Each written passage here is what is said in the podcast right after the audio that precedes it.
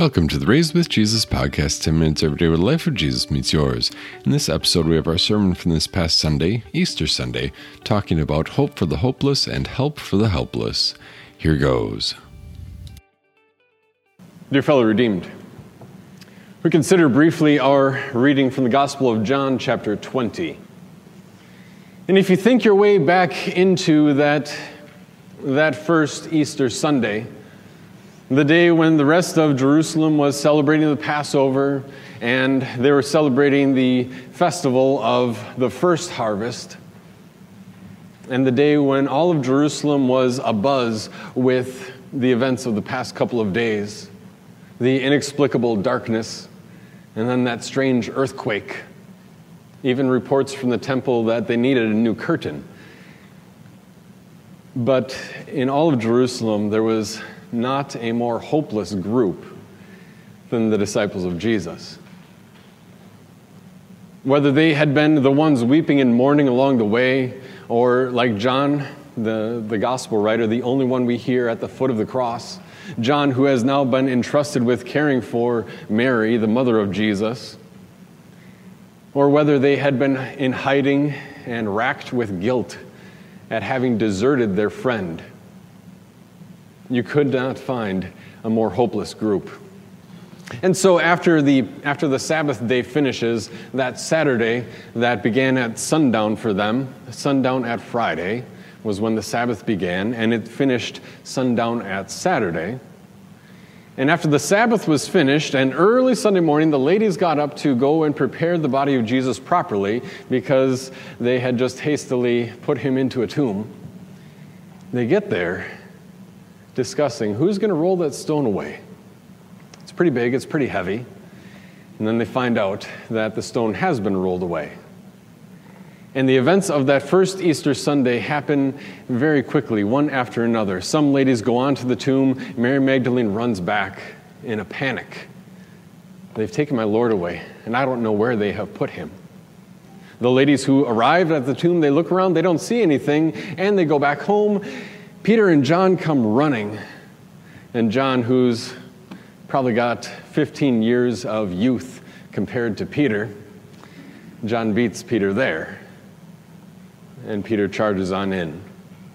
And all they find are these grave clothes folded up nicely, demonstrating that this wasn't a grave robbery, that, they, that somebody hadn't absconded with the body, but that this was different and they go back home wondering and hopeless. You could not find a more hopeless group than the disciples of Jesus on that first Easter Sunday. And perhaps the most poignant picture of that hopelessness is even portrayed in the glass window behind me. The Virgin Mary gets to the tomb, and these angels talk to her. She's weeping. She can't, she can't see very well. Who knows? Her eyes are just clouded over by tears, and she is so absolutely distraught that this is the only time, at least that I've found, the only time in Scripture where somebody talks to an angel and doesn't immediately dissolve into a quivering, don't kill me, I'm bowing down in fear. She just has a conversation. They asked her, Woman, why are you weeping?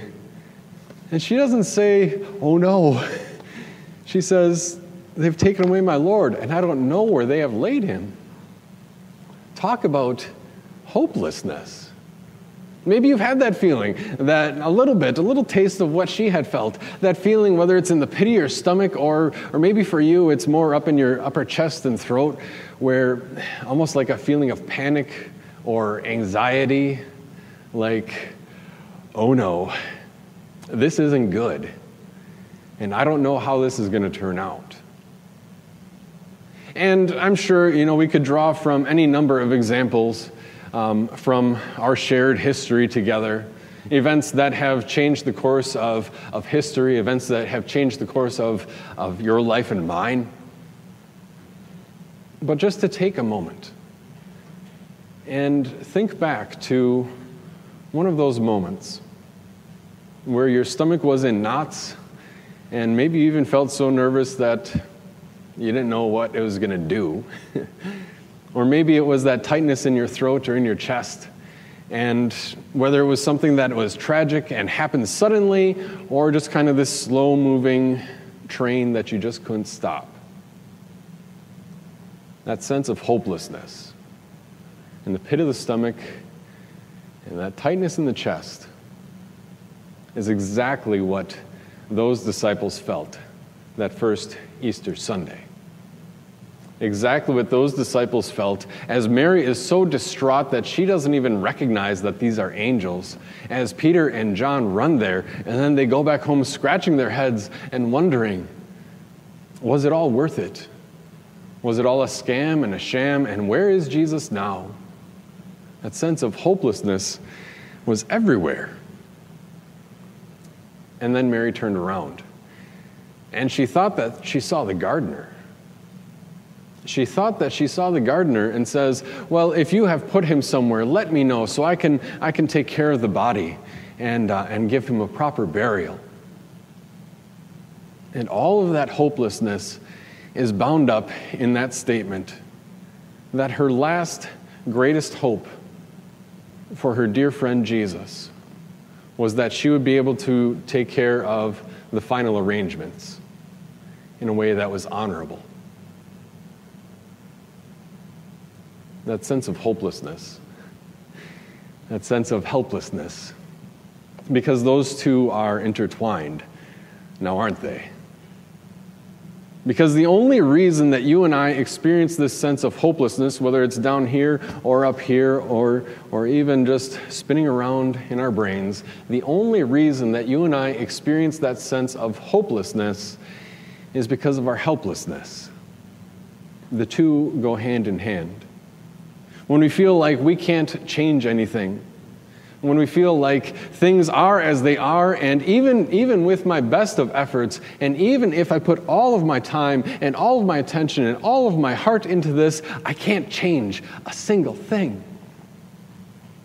I don't know what your, your hopeless, helpless moment was, but I know that you have one. Mine, for instance, um, one of many, I suppose was working through the U.S. immigration system on behalf of my wife, who happens to be from Canada, a foreign country. And as a Lutheran pastor, I recognize that there's no such thing as purgatory.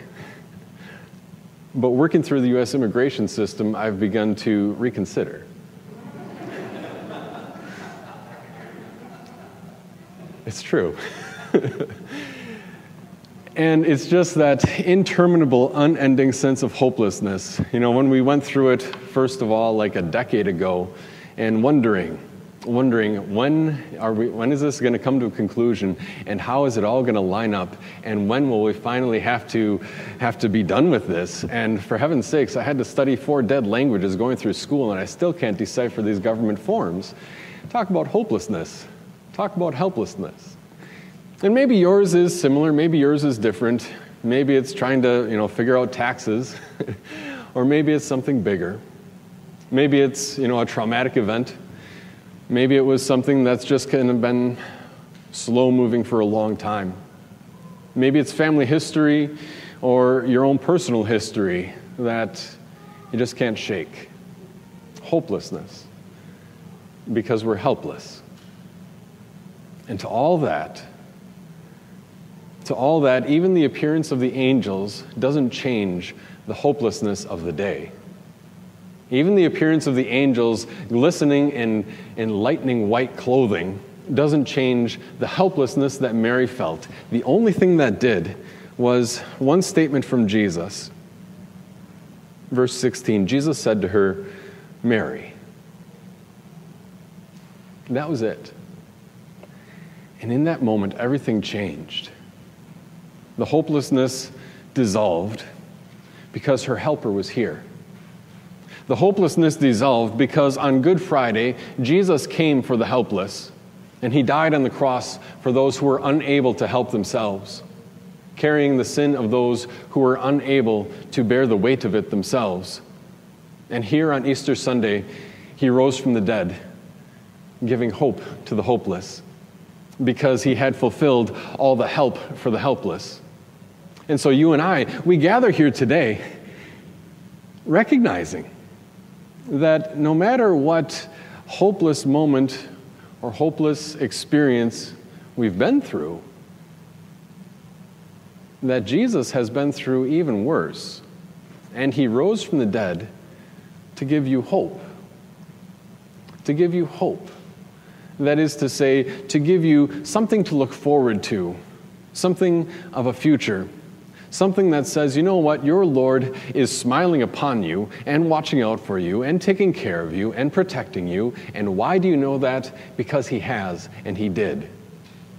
Your Lord smiled upon you and has taken care of you and protected you, most of all by, yes, dying and rising from the dead. And thanks be to God. But that resurrection from the dead, either in the year 33 or 35, those are the two options, that resurrection from the dead as a historical, legitimate, physical fact means hope for you and me. Because what could be more helpless and hopeless than the grave? But Jesus has been there first. Jesus has, has been there first, and he has risen from the dead. And even more, even more, that he has brought his hope to your life and mine. That this isn't just some annual recollection of an historical event 2,000 years ago. But there at the baptismal font, whether it was that one or one like it, he poured out his resurrection upon you, washing away sin and uniting him to you, giving help to the helpless and hope to the hopeless. Because think of it like this.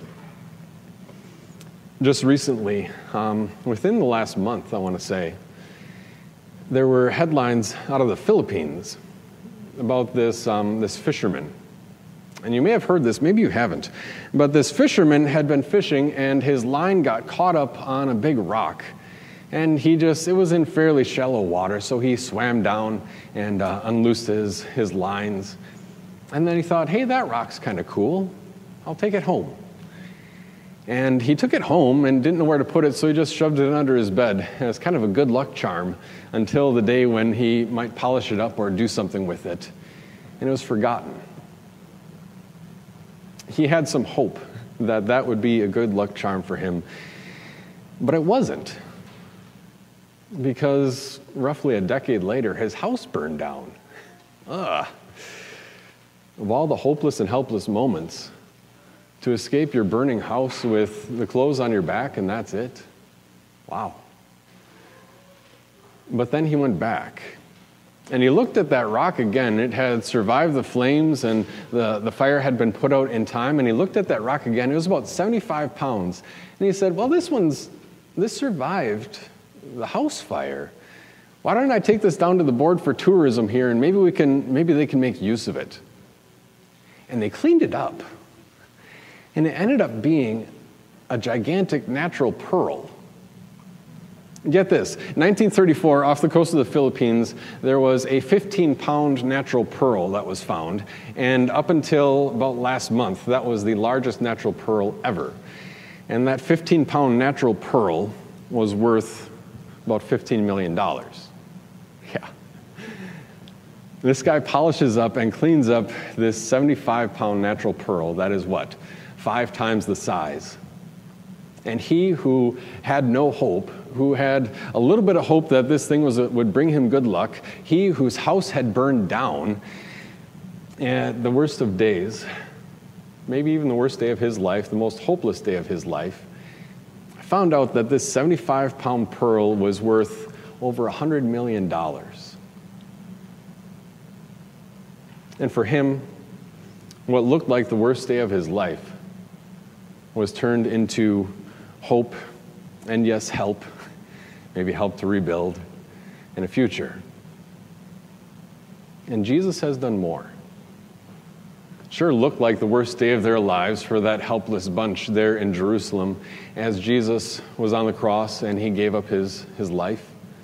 Sure looked like the worst of days, the most hopeless and helpless of days when they shut all of their hopes in the tomb and then they couldn't even find him the next morning or a day later. But through all of that, he who passed through the fires of hell has shown himself to be our hope and our help that the value of Jesus rising from the dead is far more than some pearl found off the coast of the Philippines. It's a value that has been given to you in holy baptism. And that value is that your, your Father in heaven smiles upon you, that He promises you hope, that He has washed away your sin, that your Lord has come to help. So, yeah, maybe they were the most hopeless, helpless bunch for a couple of days. But the incredible change is still alive for you and for me. That this Jesus has risen from the dead, guaranteeing help, forgiveness of sins, and guaranteeing hope, a future. Christ is risen. He is risen indeed. Alleluia.